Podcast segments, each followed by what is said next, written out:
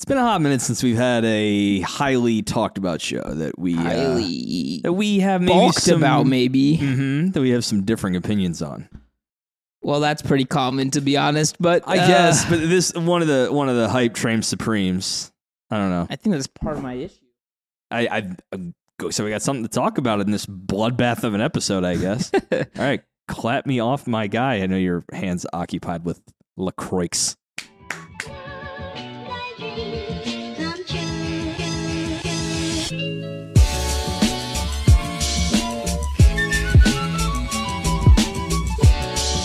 Welcome back to Weebology, everybody. I am your calorie deficient Professor Ricky. I'm I'm spent.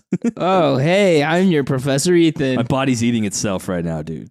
It's just it's just going after all the tissue. I think both of us have plenty to for our bodies to eat. Let's be real. I- I- frankly, you can eat a little bit of it. I don't I don't mind that. I got this is I feel as though if the apocalyptic winter came around now, we'd be in pretty good shape. Have you ever watched that show Alone? No, I've heard of it though. Basically, you just like go survive by yourself or whatever in the woods, and there's like ten people, and whoever stays out in the woods the longest like wins the money, right? Oh, okay. Is it kind of like it's it's kind of a play on like the like alone, naked and afraid or whatever the fuck. That's yeah, a little bit, except Okay. it's like ten people are surviving in the same like biome essentially, but in different parts of the island or something. Oh, would watch, would watch. It is pretty interesting. But anyway, like sometimes these dudes come out like just freaking fat. Okay. What? Yeah. How? No, no, no. Like, like go there fat. Oh, okay. And it's just like absolutely obscene to see how fast people just like shed weight when they just like basically eat, I don't know, It's ex- eh, 400 calories a day. and like has to work to actually get those 400 calories. Right. Like work for it. That's funny. I mean, that's kind of what our bodies are built for, right?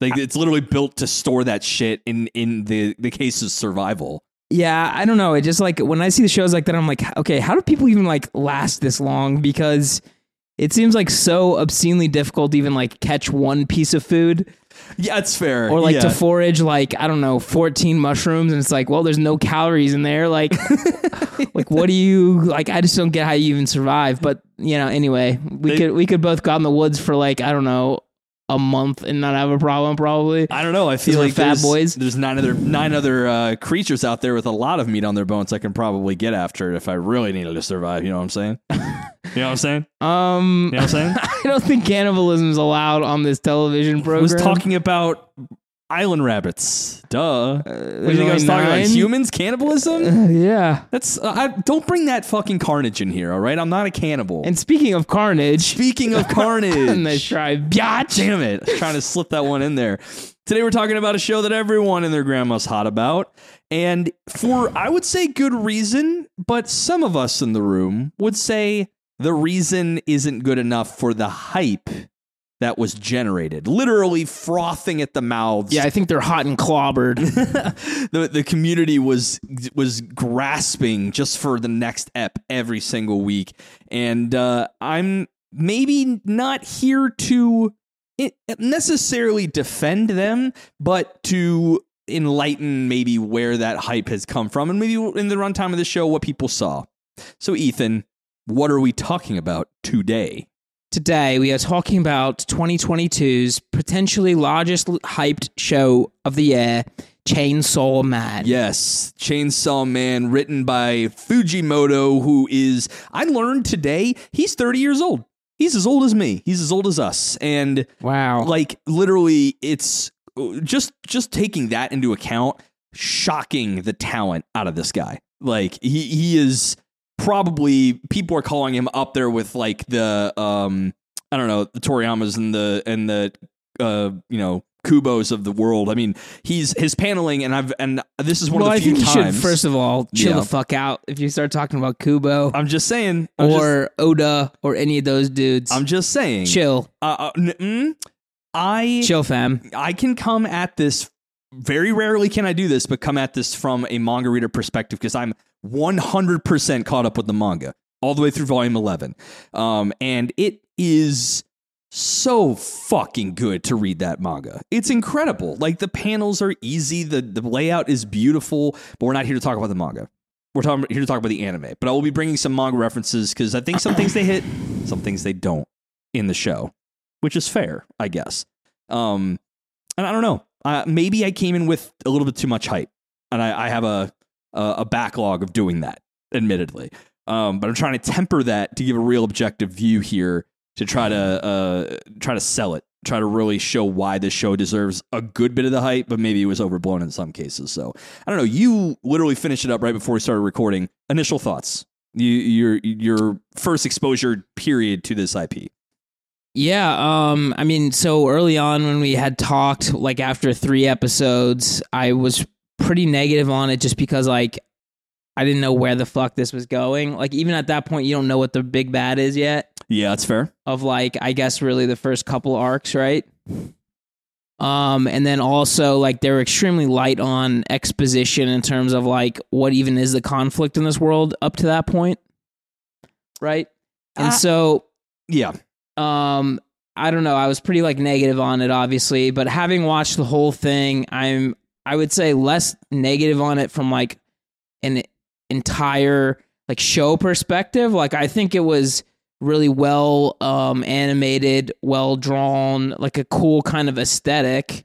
But overall i think like story wise it's uh, pretty weak considering the amount of hype that it received. Interesting. um, and then you know, I love when you know big characters die, obviously. yeah, but like, I I do feel like you need to actually make them important to the show before you kill them off, rather than like, all right, we're gonna introduce a character in episode seven, episode eight, they're fucking dead. You know what I mean? It's it's just like a little bit. Like I would have liked a little bit more time to sit in the world and like actually enjoy the quote unquote world building that I feel like does not exist in this 12 episode little snippet. And like I don't know, I just wish I guess like it's it's kind of tough because like a lot of shows you you you think like wow, they really should have wrapped this up in like I don't know, 10 episodes. But this is a case where I feel like this 12 episodes should have been spread over probably 15 and we should have gotten more like in-depth stuff like um there's a sequence like near the end where it's like in three episodes, all of a sudden, um, and our boy Denji go from like untrained dorks to like having the the best hunter say, "Okay, we don't need to like keep fighting as much because you guys are like good now." You know, it's like you. It was basically all off screen. There's a couple like scraps on screen, but like, like anime and and like the IP in general, like shonens I think require some of those like training arcs, or else it's just like a little weird when people just like become stronger.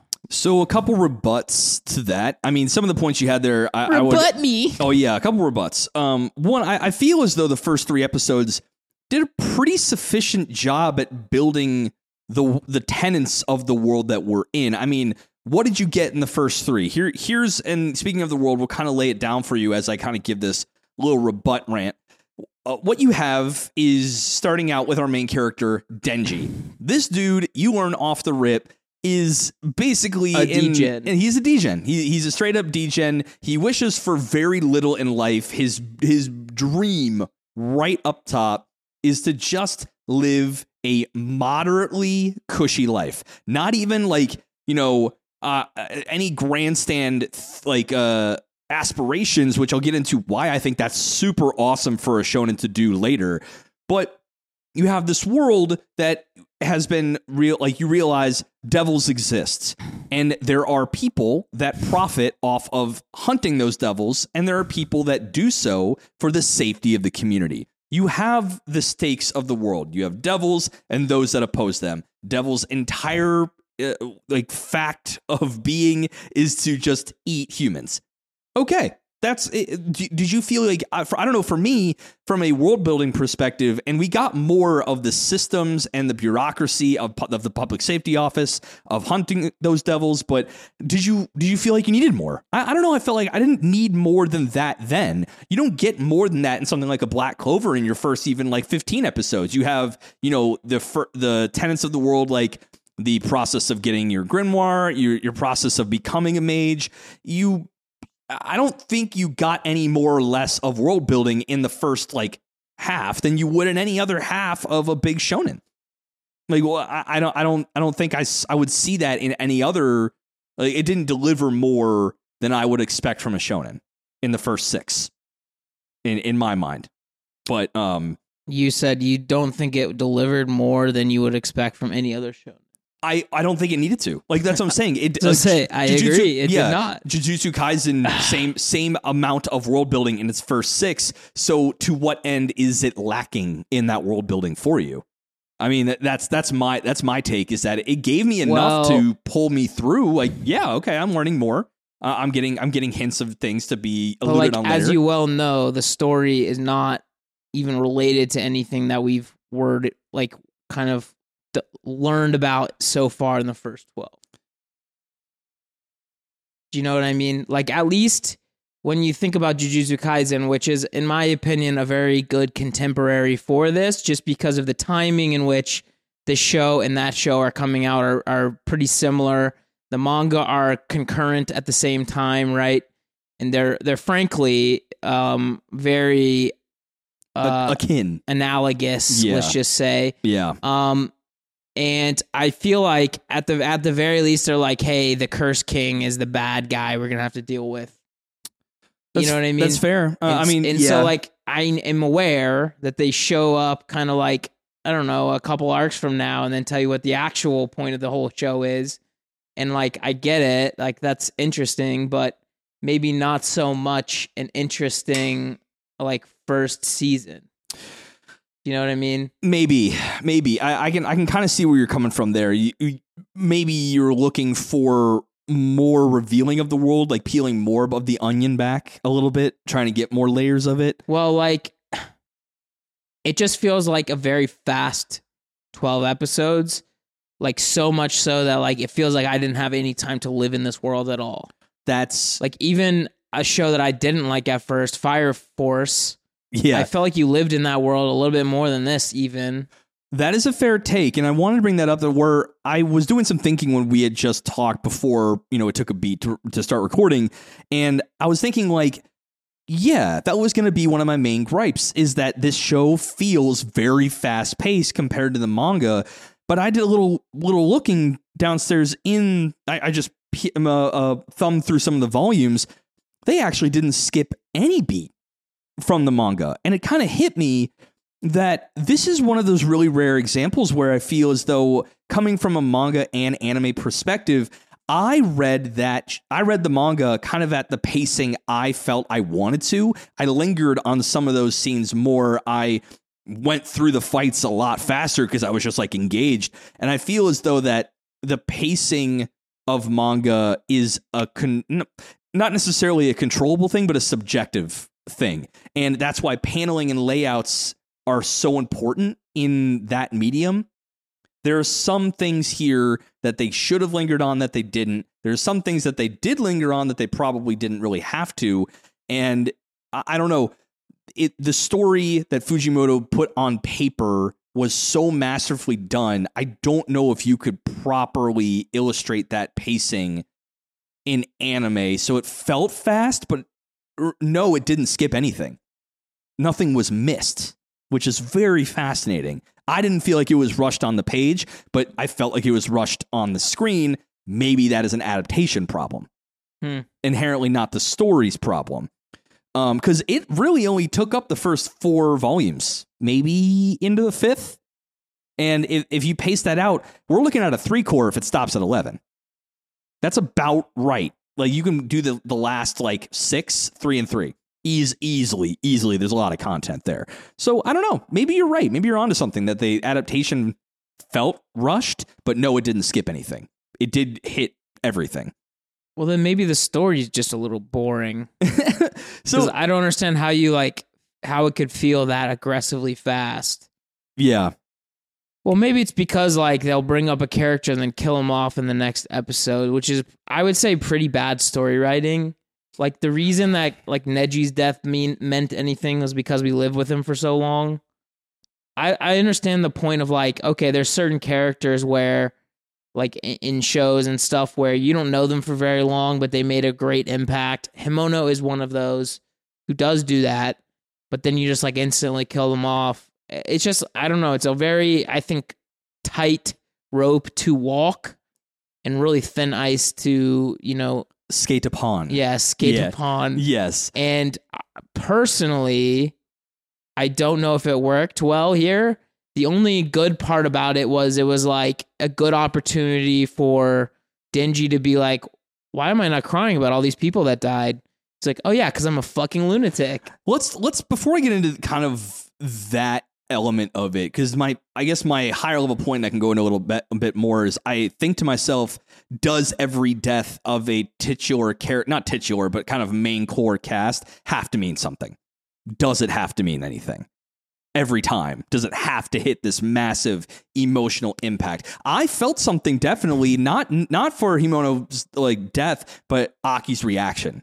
A hundred percent that was the emotional hit for me not inherently her death but the price for those who are living that have to pay for it. Especially someone like aki who's like we saw the flashbacks. Because it didn't mean a lot to us is not the point. It meant something to him and seeing him in pain was the hit for me. The words left unsaid. the words left unsaid. Easy revenge baby. But No, yeah. The fact that she never told him she loved him. i know. Yeah.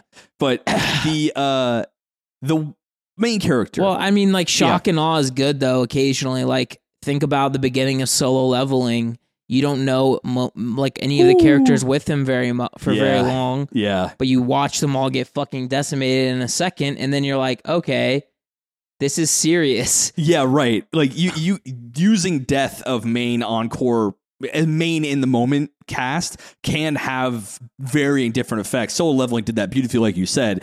No, you didn't really care too much. You knew the names, you, they got a bit of their personalities, but then they were all waxed in like the Right. first moment, and you realize we're in the shit. Like our boy Sung's in the shit, shit. I even think maybe Jujutsu Kaisen because it's it honestly is visually extremely similar too. It is, But it is. it did a better job of showing like the vast chasm of power between between like our main character who for whatever reason is still freakishly good He's like uh, a physical god. yeah freakishly good and uh and like the true curse bad guys right like the the chasm is visible but in this it's just like yeah denji who obviously is like a complete fucking dweeb just like running around with an axe is somehow still waxing things Yeah. I I really wanted to talk about Denji's main character because of exactly what you said. He's very interesting to me. He is a very drab, degen looking acting dude and uh you know, this his story starts out that he is hunting devils with his little sweet boy Pochita and uh he's going around doing odd jobs as we as we know killing devils for the essentially the yakuza and the reason being is that when his father died when he was really young that piece of shit left his kid not explicitly but implicitly with a massive amount of debt and the yakuza's like uh yeah your dad owed us like kind of a lot of motherfucking money and if you don't do something about it we'll kill you by tomorrow so come up with the cash and he's like, "Hold on, I uh, hold on, hold on. I got this little little dog. Look, look, look. It's a craftsman. I could I could pull its tail and it turns into a chainsaw. I'll hunt devils for you." Okay. We then see him as an adult, and you realize one titular thing about him is that he is a reactive character, completely reactive. No sense of proactivity or agency whatsoever. He literally is uh, a character who res- is all in response to everything stimuli coming at him. From the moment we see him, he's only doing these jobs to pay off his debt that was forced upon him. He's a devil hunter because he was in that situation. He didn't actively choose it, he did it as a response. He became, we learn and see that he is betrayed, and the Yakuza enlists the power of a devil to uh, chew him up, spit him out, put him in a fucking trash can, literally dismembered. But uh oh, Pochita's got other plans and becomes his motherfucking heart.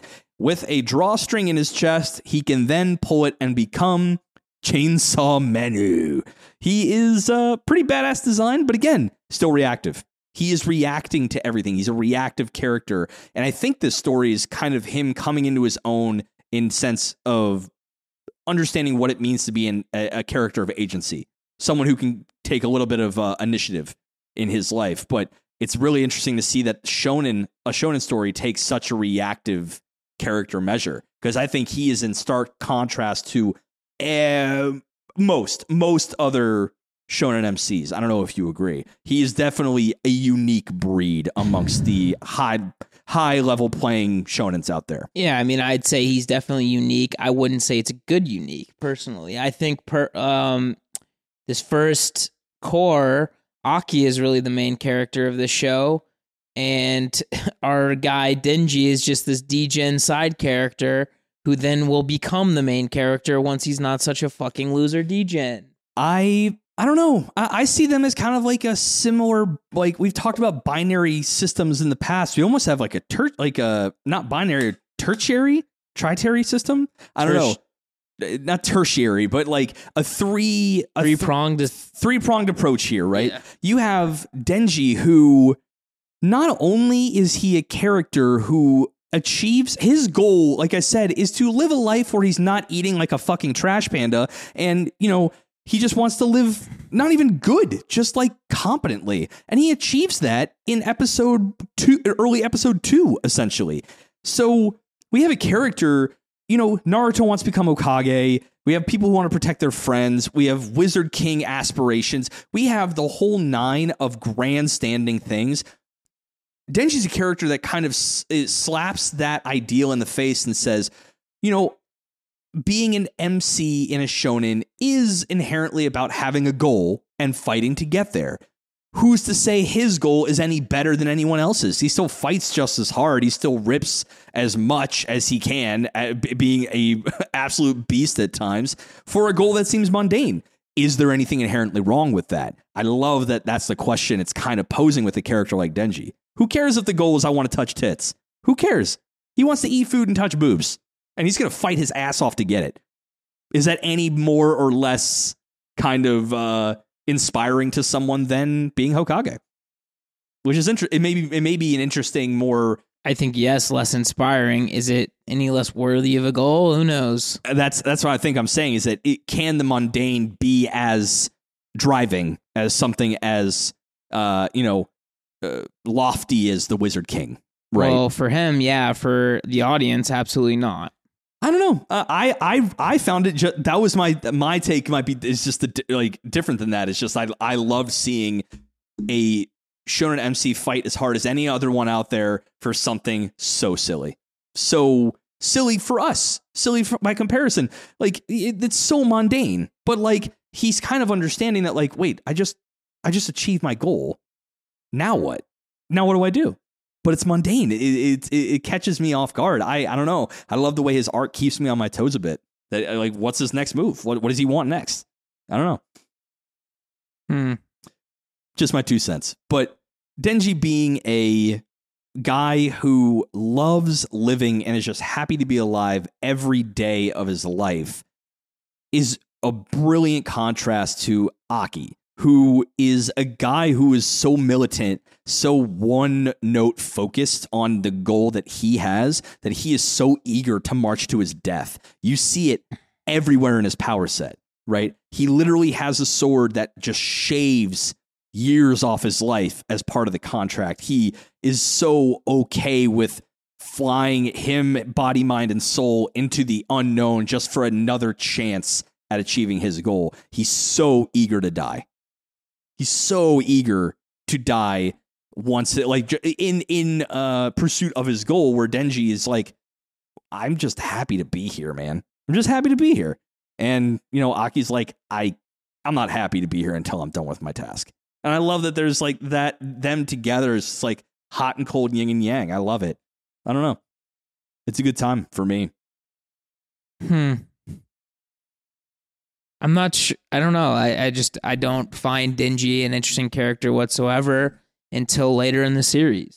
Fair enough. Yeah. Because Um, I I think it takes like a supporting cast to make somebody like that interesting at all. It And- is. and it is frankly, yes. the supporting cast is the only thing carrying this 12 core in Yeah. my opinion um like even like a, a character that i do like power Ooh, she got a pretty bad overall disposition on life as well she's at least interesting and like funny and like quirky though She is, and she is the agent of proactivity. Like she'll literally, no one tells her what to do. She does what she wants, and again, makes for a great third prong in this little thing. To one to your point, you are 100% correct. If you have a reactive main character, the world around them must react. It's a bit of a play on the true north where like they change the world and the characters change with them. This is a flip. Where the where everyone is changing Denji or Denji's being like literally pulled along like a dog on a leash, which we literally see in the show alluded to many times visually. Um, but that supporting cast is quite interesting. Power is my fucking favorite character in the main kind of core. She actually, fun fact, Fujimoto had come out in an interview and said that a certain popular character in Western cartoons was the main inspiration for Power. Care to guess what that character is? An agent of chaos and absolute dicketry? loki Eric Cartman from South Park. that's horrible That's what he that he literally based power on Eric Cartman's mentality. like he said, like, and it works. It works. She's it's oh my god. Um, there's a there's a bit of a an fuck arc. you guys i'm going to Yeah, essentially, Sheila like, "Fuck you, I'm leaving." Like, I don't want, I don't want to have to deal with this. Like, um, the and her complete like she's brash. She is, she will instigate at the drop of a hat, and it's she makes for uh, a great foil to drive the story along for those main three. Um, I guess when it comes to devils, it's important to know a bit of the lore here before we continue because there's some arcs that I want to talk about why it's so good for me at least.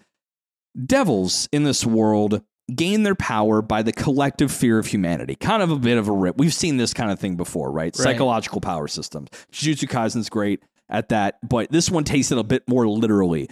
That uh, Mob Psycho actually kind of touches on this here and there. The power of belief adds to the power of the entity they believe in. even noragami Yeah, there you go. I mean, there's like uh, the, in the beginning we see the tomato devil.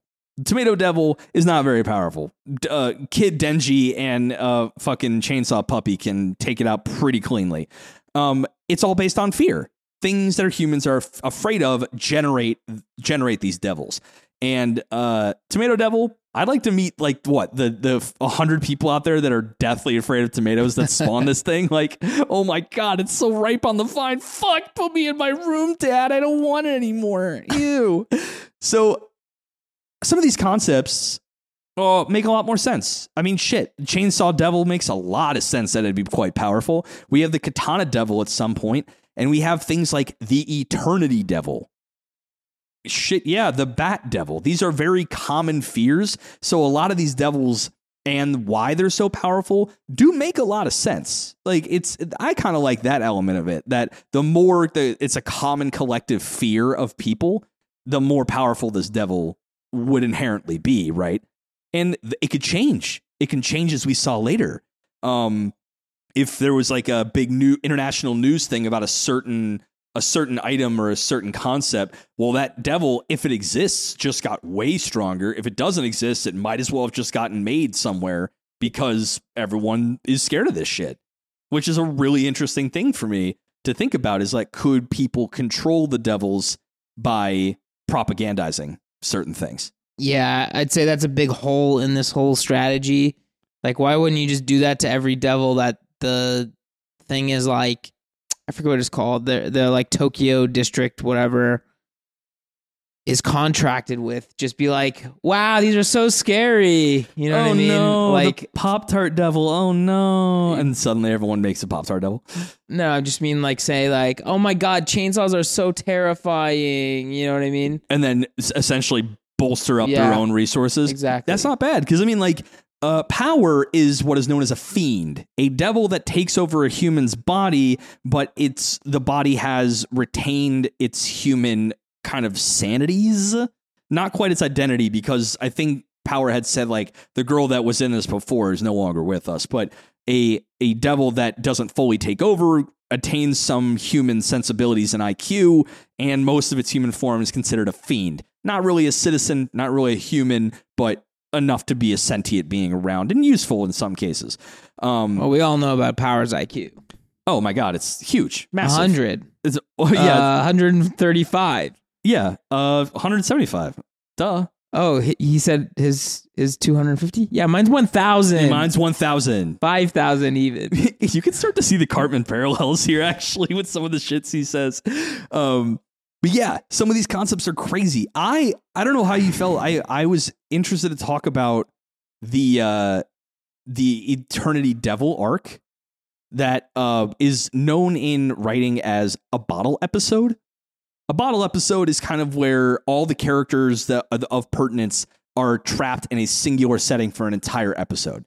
And um, you know, a lot of a lot of shows in Western media have done this, animated or not, and it's pretty effective if you do it right. I think it was pretty well done here. Um, and uh, there's a moment where they realize they can't leave the eighth floor of the place. They're trying to look for this devil, right? And uh, they're trapped there essentially, and they just keep looping when they try to go down the stairs, up the stairs. They're basically going to starve there, and uh, for reasons that we could talk about later. But I just want to talk that power in everyone freaking out in their own way. Denji fell asleep. Someone had a panic attack. Someone else is freaking out about starving. Aki smoking cigs and ripping like crazy. Power comes up with the idea of becoming the prime minister, and her first task is to create what is it, a hundred percent sales tax? Yeah, yeah. and then she said, I'm going to win the Nobel Prize. When I get out of here, I'm getting my motherfucking Nobel Prize. She had basically committed herself to getting a Nobel Prize within like the span of like a couple hours, and she's just sitting there thinking about it. I love her character. She is chaos. She It's is the most interesting character by far. Yeah, for sure, for sure. Um, But the actual arc of the Eternity Devil was a little like it felt resolved quickly, is all I can say. yeah, Um, I- I understand it's like a small little road uh, speed bump in in Denji's road and the Chainsaw Man arc overall's like road where it's like not supposed to be that big of a deal, but when you trap when you trap all your characters in this this hotel, you like like sort of a difficult um solution to it, I would think. Like think about I mean honestly the exact same thing happens in Jujutsu Kaisen. Remember, our three little students get trapped in places all the time, and they're like, yeah, yeah, yeah, they're yeah. frozen in time or whatever, and they gotta like solve it themselves. Ooh, gang, we got to split up and look for clues. Right. But in this case, it's just like, all right, Dingy, you know, go chainsaw some shit. It's just kind of like, it's just overall, I think a really fucking weak story, unfortunately. It's, I think, visually cool. There, there's like one thing I did want to ask you about visually because Sure. it's off putting to me, but I don't know why you like it, but you must because you've never mentioned it before. But in both this show and in Dorohedoro, there's this like weird kind of like jerkiness to the way people walk around. Like, uh, expound on that because I feel as though p- the, the like, the, are you saying the walking? Because like episode one with a certain character I'm going to bring up, walking into that warehouse meeting Denji for the first time is so. It has no business being that smooth of a walking animation. It's fucking almost rotoscoped. It's beautiful. well, that might be one example of that Okay, not okay. being the case. But typically, in both of those shows, Dorohedoro and in this show, like I've seen it multiple times with Aki. I've seen it with Power, even Power.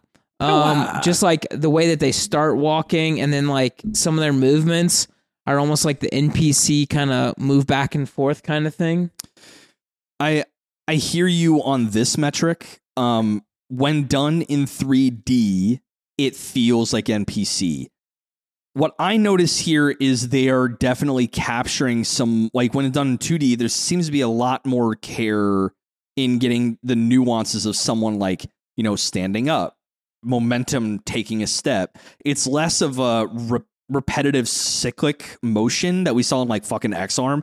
It's more of a like when someone gets up, they don't just like stand. They like kind of shift their weight and get up. Or when they start to move from a dead stop, they start to shift before their first step. That's the kind of stuff maybe you're catching and it might be off putting because it's like those things typically aren't really animated.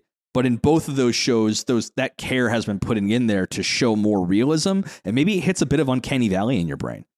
Mm, I'm not sure because maybe I'd, maybe I'd have to see a visual of what you were talking about, but I I I didn't notice any of the herky jerky really here. Everything everything had so much care. The I think it's herky jerky because the characters in the 3D portions are so boxy.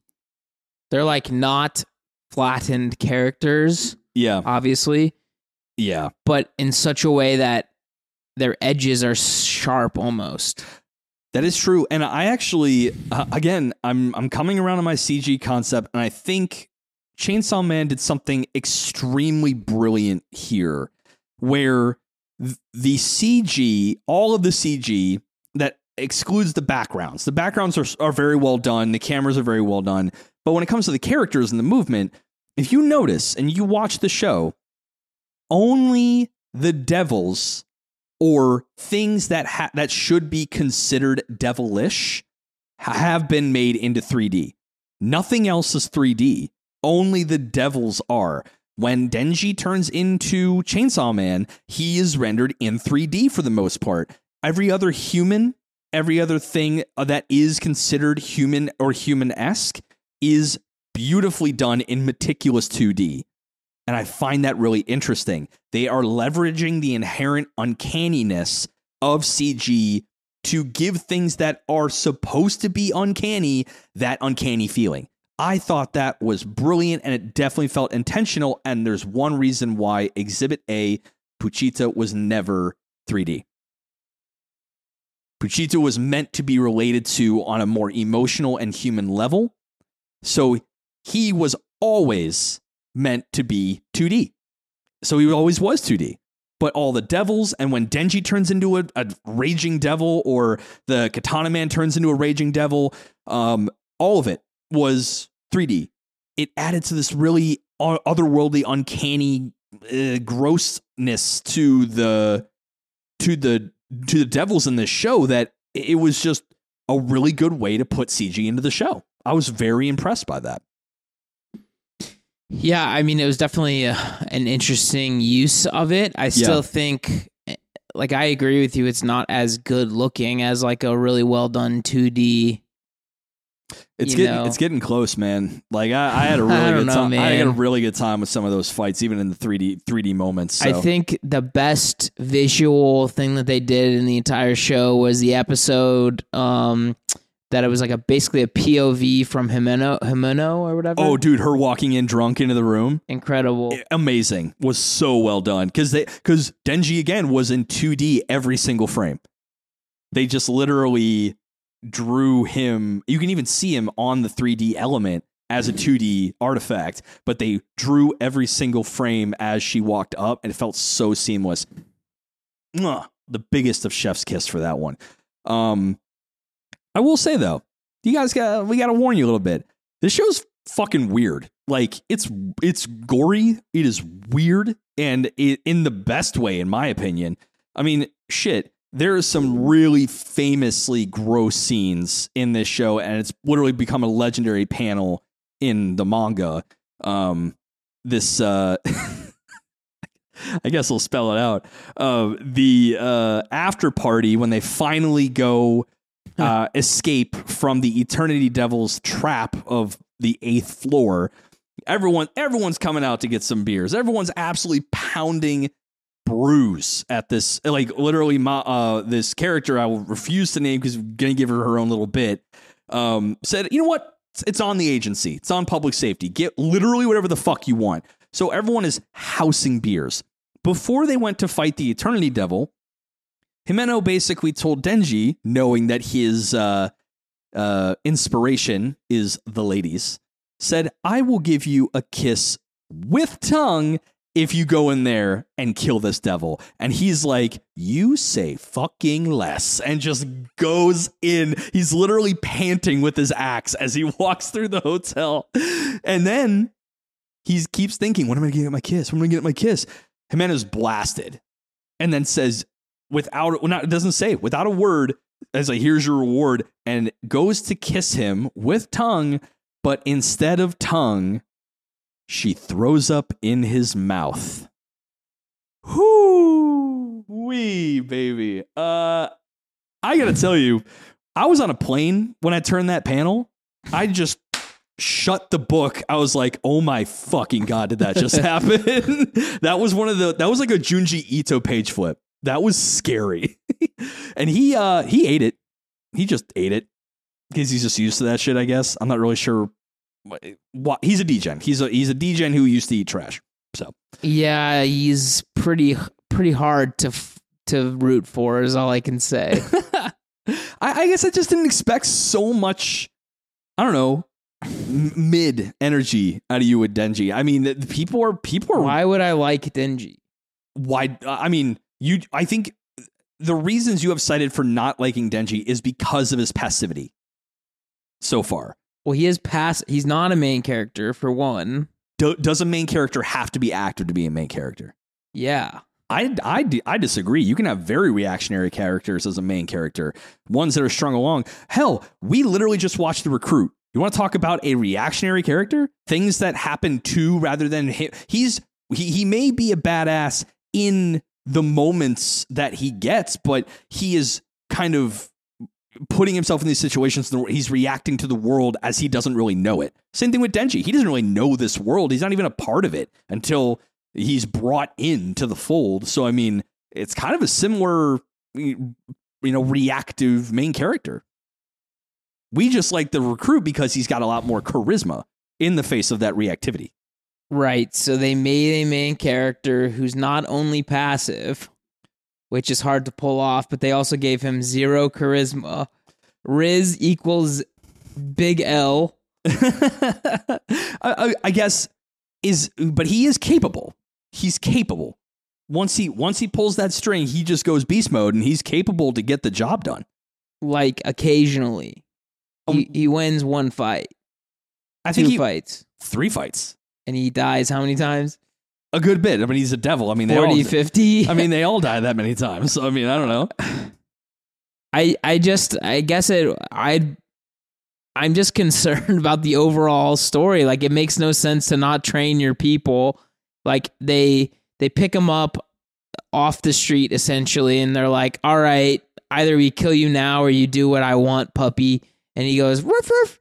Yeah, and, right. And then they throw him on the squad and then they're like, "All right, I, I guess just don't die and also don't kill us."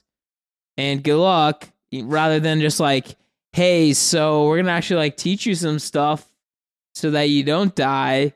It's it's just like it's a very I honestly a reactionary story overall. It's a very odd like strategy. And then like throughout this season, even there's like quite a few things where they're like, ah, people are gonna die anyway. Why even worry about them? Kind of thing. Which is an interesting take on like an organization like this. Um, and then there's like they also are really hammering home this idea of like normal people aren't going to survive this role or this world. You just got to find the real crazy, you know, screw loose motherfuckers, and they'll do well. So that's that's one thing too I liked with all these characters. They all seem believably tweaked in a way. They all seem like they they have not they're they're more than quirks. They are huge character deficiencies, but they all feel real. Like I can, I, I feel like I know people with these character deficiencies, fucking degens and like uptight people that are wound so tight that their head might come off like an Aki, or people that are just agents of chaos like Power. I'm pretty sure we have a close friend that it, that likes to think of themselves as just this wacky, do anything kind of person. And like, oh, just like randomly say shit, do shit. Hopefully, there's a reaction from somebody, right? I mean, that, that- that's that's what I'm saying. All these character deficiencies or just like quirks about these people, I, I are all believable, which kind of brings me to like the other ones like Kobeni.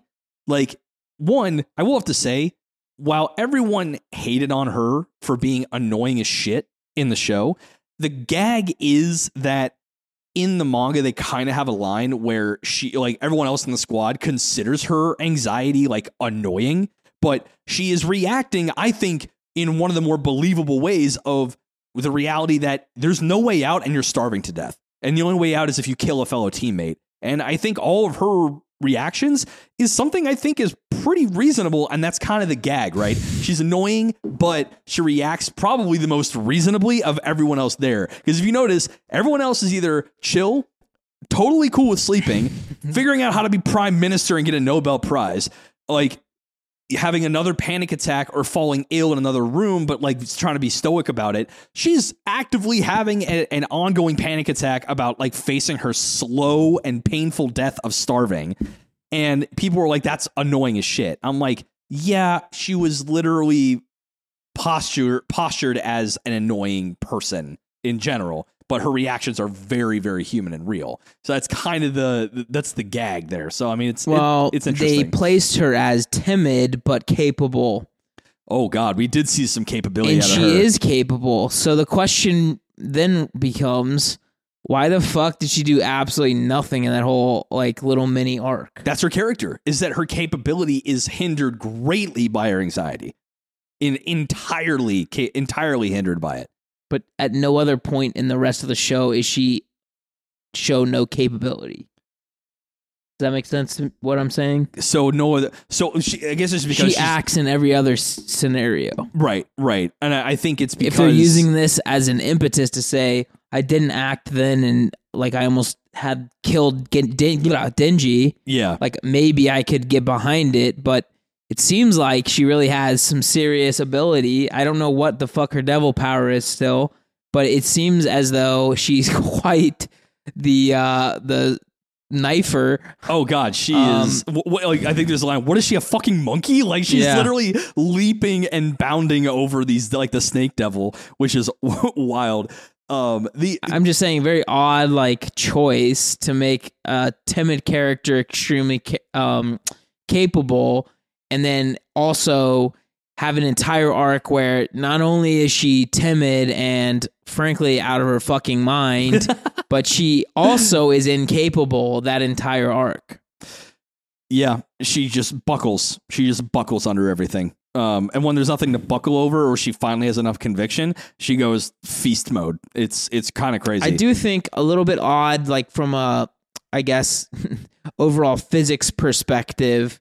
You claim they claim that they're stuck in this one specific second, yet somehow their bodies are continually getting hungrier.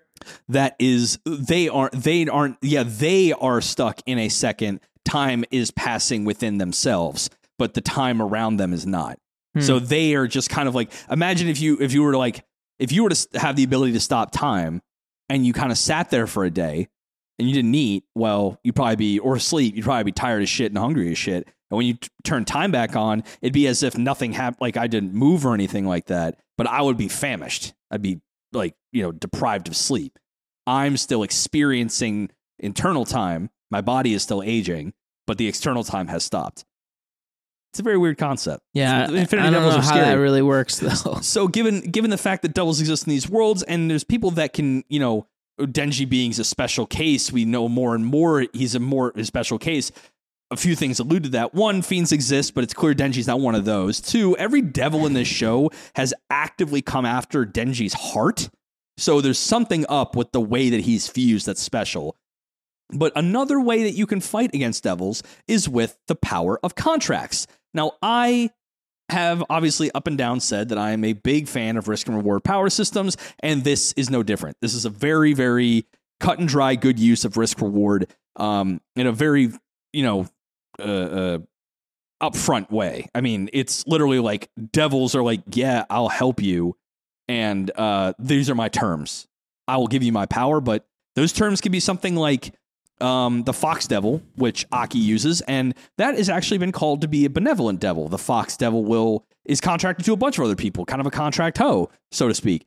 And um, literally, he can make a nice hand sign and go cone, and whatever he's looking through in his little uh, hand signal, uh, this giant big ass fox head with what look like renegons will come out and just chomp.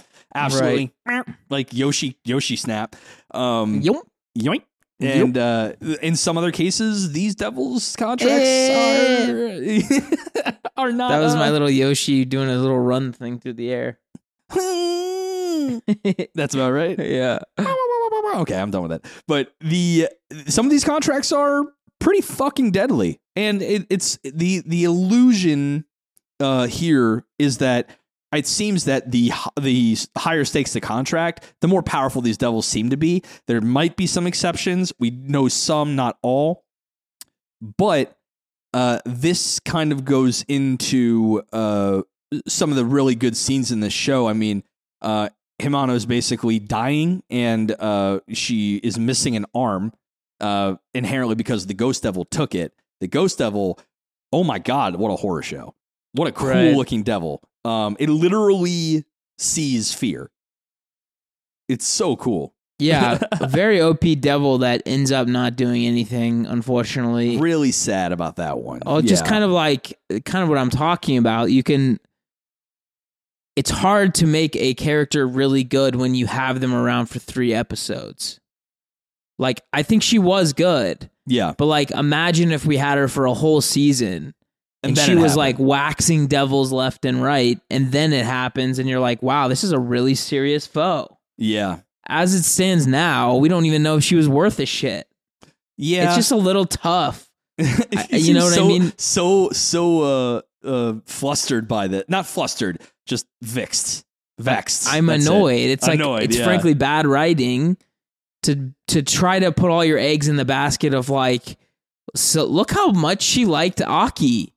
And now she's gonna die, and we're gonna ha- we're gonna like pan through a couple scenes where she says like sad shit, and hope that that really just like carries the emotional weight of our show, and like that's all you're standing on emotionally. Well, sh- well, that's the thing. She isn't. St- she isn't the emotional heartbeat. Aki is. In the face of that, in my mind. I think they both are the emotional heartbeat of season one. One, if you yeah, want to call mid- it that. midway. Yeah, because that's the only two people who have shown any emotion. fair. And I mean, that's that's kind of I just like because every devil character also has that like almost deadpan look, except for Dingy. yeah, yeah. Like Pawa is, you know, her, she's a fucking chaos demon, but she also like doesn't give a fuck about anyone. So it's like like she gives a fuck about meowing. right, other than Meowry, Yeah, meowry. who's not a, any one by the way. So I still was right. fair enough. So it's just like it's a little tough to have an entire cast of people who don't give a fuck about anybody. Yeah. I, well- I just like it just feels like a frankly reductive, unfortunately, story, and then like not that well executed, unfortunately. I that's that- Visually great, I, I think that's it's fun. It, it is fun, and the comedy is awesome in this show. the The thing for me here is Fujimoto has come out again to say that like he wants to write a story that keeps you on your toes. I think it deviates. Uh, I don't that I, I don't know if I agree with reductive because I think a lot of your anger here comes from the fact that it is deviating so much from the tenets that you're used to, building a character up to make their death impactful, having an active agent of a main character. All of the things in Chainsaw Man are mad deviants from the the common shonen, not common shonen, just even the refined formula of shonen, just kind of either subverted or thrown away entirely for something that is new, is is un like not really touched very very often. Well, I don't particularly, and like this is definitely a difference between you and I, Sure, but sure, I don't sure. think su- subversion makes it good. I don't think it like is novel. Like if something exists, the opposite is in everybody's headspace when you think about it, right? It just has to be. just then showing it is not necessarily like, oop, that's plus points for me, regardless of what the trope may be. I think it it can be like like let's just go to Shadow of Im- Eminence, right? It, he's obviously intentionally like parodying MCs, and it's funny, it's enjoyable, but I don't, I wouldn't say that that makes it like written extremely well, right? I guess that's fair. That's a fair point. I think you can have both. Is all I'm trying to say. You can. They're they're mutually they're not mutually exclusive. Yeah. Yeah. And while I did say that Power is my favorite, Power. the most interesting by far is Makima, the one we've we've been kind of been hushing about because wow, I mean, from the moment she came onto the page, I was honestly were you like captivated? no, quite the opposite. Were you controlled? I, I was ch- I was chilled. I was like, who the fuck just walked in to this carnage with complete like like like uh, stoicism on their face and presented in such a calm manner like and throughout the show i mean when i was talking about contracts with the devils we find there Is she an an ice bitch for she sure. is an ice queen, dude. She okay, she like she basically on the way back from consoling Denji about like you got this, like you know what you you you're you're a great asset and all that. Um, and uh, he has his uh, weird quorum with like sleeping with Hamino, uh, Himeno. Uh, she gets she and a bunch of other of her public safety people get fucking waxed in like a coordinated multi-staged hit. And what happens after she just doesn't die? She's just up. And then everyone on that train that is not that is like an attacker dies, and we don't really know how. She then asks, Get me 10 death row inmates of the highest order, and they take them all up to a shrine in Kyoto, miles, hundreds of miles away, and they basically blindfold everyone, even her assistants. She's the only one who can see. She asks for the name of the Yakuza person to be said by the death row inmate. That person drops. She takes her hands and spins them and squeezes them like a bug in her hands. And these people, hundreds of miles away, pop like fucking sausage balloons. right. Holy shit. And no explanation. That's all you get. She is chilling to be sure. She she is the most interesting piece of this and just has everyone under control at her beck and call. and it is fucking wild to me that they have a character that he's built a character like this with that just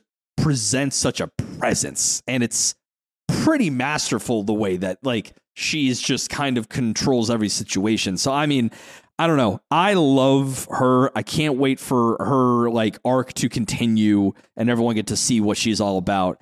Um, but uh, at this moment, damn, she is cold. Absolutely cold. yeah. Huh. I can't. She's she's again. I think Power is more fun, but Power Makima is adds absolutely yeah. more fun. Makima adds Lil a Powie? real Lil Powie. She adds such a interesting wrinkle to all of this. I mean, she literally served up the Yakuza's family's eyes to their face in a paper bag and says, "We have someone at the agency that can put them back in just fine. You know, if you you know help us out." Right. What? what the fuck? oh God, reading that like I I the the Yeah, I, I don't know. I mean, like when you have this world where devils exist and clearly the government is not shy about using them, right? Like, I think this kind of thing probably isn't as rare in that world as like it seems chilling, obviously, um, to us who don't have devils running around stealing eyeballs.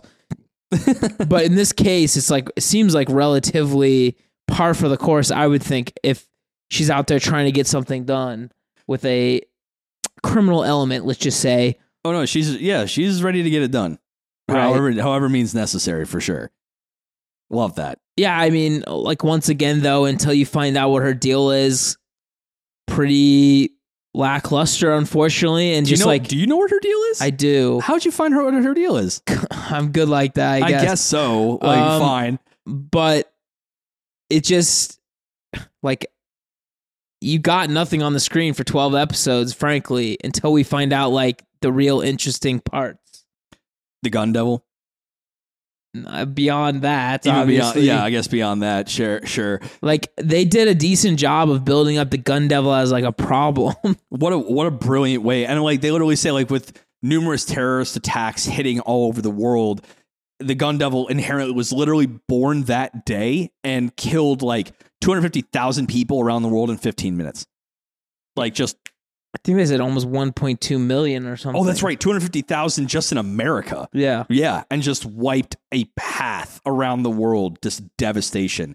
Again, that's a very real kind of grounded way to present a villain. Like, of course, the world is scared of gun violence, and that fear amalgamated into what would be equally a powerful of an entity. Which, holy shit, powerful it is. Um, so I, I, mean this is it's this is kind of been an interesting conversation because I didn't realize we would deviate this much from our takeaway from that from that show. But I, as someone who read the uh, read the manga, I was actually expecting to come in like not getting a lot out of it kind of in your camp. Like i've already seen it all. What more could the anime do? I think in in a couple elements the anime couldn't really capture the manga you know the bloody you know carnage art that he put on the page. Uh, some elements were a little bit lackluster there but some of the quieter moments in the animation and the way they portrayed the literally cinematography instead of just anime in my mind it was uh, bar none. Like there's nothing that could step to it uh, in a couple cases. So i don't know. I walked away extremely satisfied. I do think that the story is you know while listless at first it really tightens up but i think that a lot of things start that way.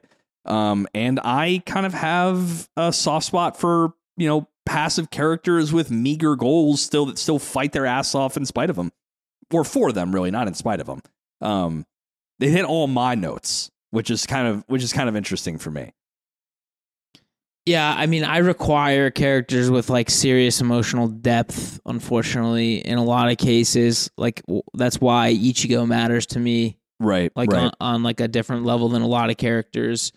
Even like uh, to a lesser degree, um, Asta. He does have emotional depth. It doesn't come out very often, but it, there's like a point there, right? Um, and in this case, uh, like I know that they are they are basically forcing all of the characters to have no emotional depth as a result of like the horrific shit they have to do and the weird stuff that they have to deal with.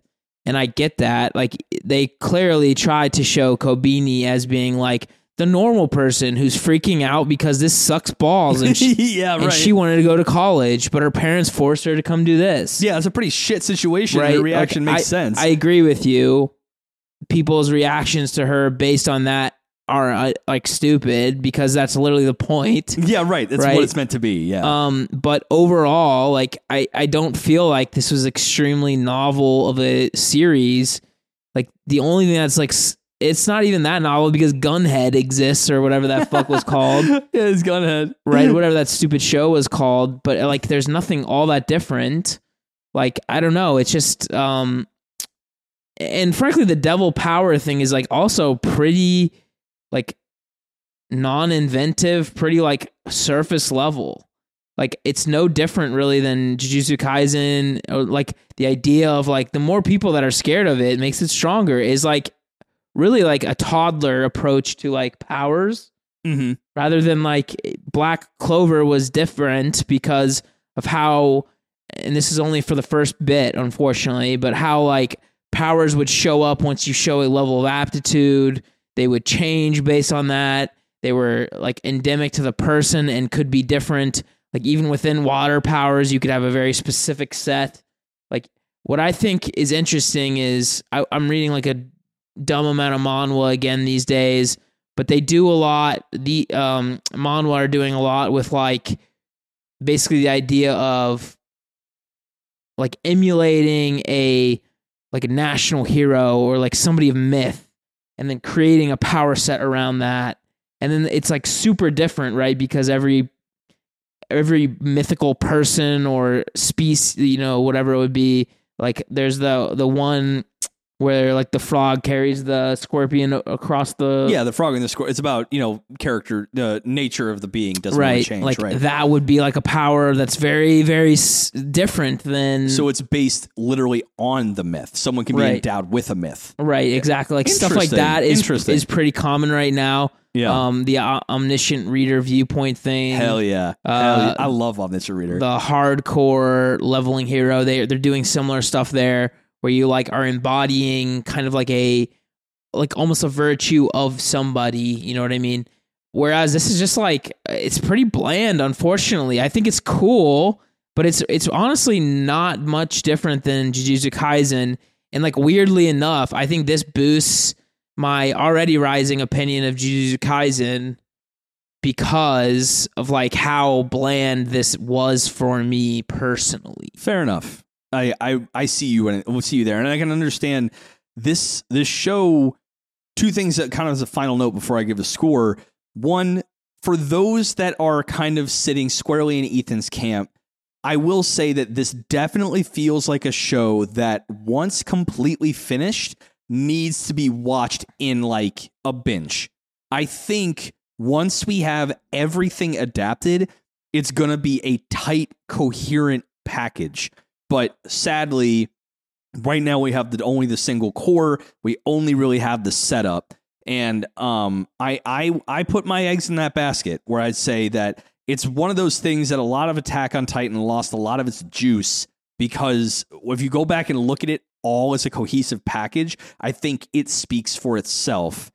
But it didn't really shine very well in like the first like like the second part of the second season. Like by itself is like all right, like yeah, it's fun, it's good, it's solid, but it doesn't it's not the full story to tell. And sadly, this is a story that's banking on its entirety, not its chunks. And I I can totally understand why someone could look at this first core and be like, yeah, no, that that was soft. That was real soft. Second being, honestly, that I I understand that like the this show I think is so off the beaten path in a lot of ways. I know you've you've kind of make a case for its reductiveness, though I think it is really playing on some really different takes of it. I mean, we have like the reducted a toddler surface level view of devil powers getting stronger, or the devil's getting stronger because people fear them more. Well, the the devastation is very human, very real. I, I think that that is where they're playing on the effect of the fear rather than ooh powering up fear itself is ooh I'm getting a boost. Everyone hates chainsaws now. If they did that, I'd be pissed. Like that. That's not what happens here. Um, Right, but like even Fire Force, I think does a better job of showing like the world's reaction to this stuff. Like it's it's weird in a lot of these scenes in sh- in throughout this arc or whatever. They show like the aftermath or whatever. People are still just walking around doing their their like daily life as if nothing's like going on. And then there's even like scenes where like people had witnessed insane shit or like were saved by Chainsaw Boy and it's just like a video of them saying like, "Oh, I want to thank Chainsaw Man for saving my life." And it's just like it just it there's something like I I understand it's supposed to be like uncanny valley like it's not this something's clearly fucking wrong with this world, but it's just like it's so uneventful almost. Like so is there like a fucking predator missile devil? And then like probably a Can you- missile devil sounds rad. Actually, can you use predator missiles to kill predator missile devil? Uh, maybe bigger, maybe big, bigger predator missiles. I don't know. The, but to to your to your point, the the populace, Like we're regular fucking like soldiers. I mean, Can they kill devils? Like they just didn't do anything in this arc to explain like the world situation. they kind of said we are set up by the government to do this task. No one else really does it because we've been granted special access to use special individuals. How is that any real different than say MHA? The public is relying on public safety the same way they rely on heroes. One Punch Man, the public relies on heroes. We're having cities waxed off the map, and people in City C are just like, "We're good." Like they're just kind of living, they're chilling, and like in in My Hero Academia, the citizens are like, "Oh no, like yeah, there's villains running around that can literally blow up city blocks, but like we chilling because the heroes got it right." This is that world, but with public safety. They're like, "Oh yeah, like like yeah, there's devastation, but like public safety's got it." That's why they're like, "Oh yeah, I'll thank Chainsaw Man. He was in the public safety outfit. Appreciate him." Like yeah, he's he's here to help us out. That's kind of that's kind of the take I got. Where it's just like Yeah, I don't know. it's it's that blind. I do reliance of the- understand that, but it does feel like blind reliance for the populace. you could there. do a better job with the show if you just show like I don't know them out and about one day, not doing devil shit, just like chilling. They did a couple times actually. No, they didn't. Well, I mean, them out to have like after party out there, literally chilling with Aki at his place. Like, But like, like we have zero world building here. We just have bad shit's been happening. I don't know. There's just like there's a there's an obvious piece missing for me that like I can't get behind it Fair enough. entirely. We'll have to see in the next take because I think we're about to get into some more. I think the next chunk, maybe like volumes five through seven, I think start to hit home on on resolving some of the stuff for you. I think. Okay. It- it- yeah, it does. There are new new players come into the fold that really start to uh, engage here with some of the problems that you have. But again, uh, it's, th- this is me literally officially doubling down for trying to get Ethan to like it more. But again, it's up to Chainsaw Man to do it. It's up to the story. So, dare I ask? Well, I, I am not. I would not be surprised if they do actually answer some questions and make this interesting farther into the future, knowing what I know. Right, right. But I, this is, I think, the problem with manga readers and potentially with like big hype stuff is like you're hyped for something that's going to happen in four seasons, but then you still rate season one like immensely. It is what I'm concerned about as a overall um community, not you in particular. it might be in a second, actually. But do you know what I mean? Like, I do, I do, I do, because they have the full picture. right? They, so, they, so but like, you can't rest. Like the the showrunners can't rest on their laurels and be like, "Oh, we got some dime shit coming in season four, dog." So let's just let's keep it cool in season one and really sell it in season three. Is what you're saying? Kind of like they shouldn't be doing that. I that's the thing. Mappa is really going full hog on Chainsaw on Chainsaw Man. They're like literally he came out and said from a visual and technique standpoint, this is like the new era for Mappa, which I think they delivered on pretty well. I mean, from a visual standpoint, fuck, it looked fantastic. Like uh, next gen anime in my mind. Like I mean, very similar, I think, to Dorohedoro, which we both enjoyed the visuals. Yeah, right, right. I, I think that was kind of their prototypical take on this gritty kind of element here. Um, but yeah, like I said, dare I ask, what would your score be for season one of Chainsaw Man? Maybe like a seventy-two degens out of hundred. Not bad, not bad. I was gonna say eighty-six tit grabs out of hundred. I knew he would diverge, but I wouldn't go to ninety. And I, I'm trying to be objective here, right? I think there are a couple problems, and I'm saying that from a manga reader. There's some things I didn't hit quite right. There's other moments that were elevated by the medium, but as a first core, for me, it hit a lot of the notes I like to see in a shonen. You know, a unusual main character, a very very lovable in my mind cast that kind of drive the emotional beat and drag Denji along by his knees and his ankles, and uh, basically More the like comedy's by his pull fantastic. cord. Yeah, basically by his pull cord. Get your fucking chainsaws here, out, Woody. You got a goddamn job to do, dude. I'll- There's a snake in my boot. I will He should have done that. That would have been hilarious. Put him up, partner. Take him up. The uh just the the I just love it. like someone's like, hey, I'll tongue punch you in the throat if you go slash that guy. Safe, I'll do it. I'll do it right now. You, you promised, right? You said you would. I'm promising, right? I, I just I don't know. He he is I was thinking he might have gotten like drunk off of her throw up. That, Oh no, remember she drank beer and then like kissed him later and like put it in his mouth? but I think he was already drunk. How would he get knocked out? Uh, he literally passed out from throwing up a bunch because he had it Oh. in his mouth, and they carried him out. hey. Yeah, carried him out. I've fucking been there. So there you go. But yes, a wildly divergent classroom here. Uh, figured it was going to be that way, but it was interesting to have the conversation and see how it went. Um, here's the opening season two. I think honestly it will. I mean, 14 points can't be our biggest spread. No, I don't. I, well. Some, yeah, someone's got someone's got the the score chronicles that they might actually know. We can probably we have notes to refer to on our scores. um, we can check if that's the biggest differential. That's something like to your point, something tells me it's not.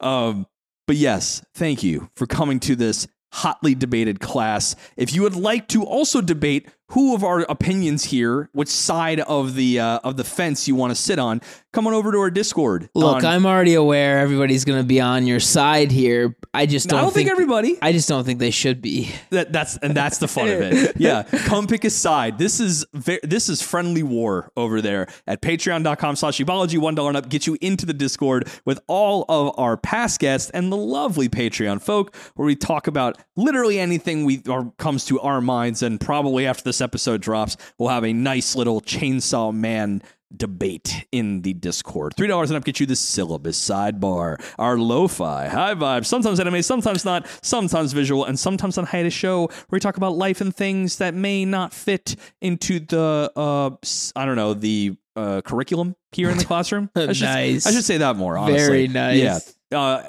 anywhere you're getting your podcast fix, we're already on the platform. You're already there too. We're all here together. So you can just pop over and down and listen to over 190 episodes, including some of our old extra credit stuff that you can enjoy all the shows and the topics we've talked about. And if you want to drop us a line about shows we should watch, just want to say hi. All of those links are in anywhere you're currently on right now. Like, comment, and subscribe anywhere you do the thing. And I think that is it. Uh, and I, I guess now we have to go fight in the basement, right? Like it's come to blows. I don't This think that's necessary. It's not necessary, but only one victor will come out on top. We we have to do There this. can be only one. we can there can be only one. But Really? until we go nine rounds bare knuckle and someone will eventually have to win, I'm Ricky. And I'm the Highlander. And this has been Weebology. Deuces. So just correct these There can be only one. There can be only one.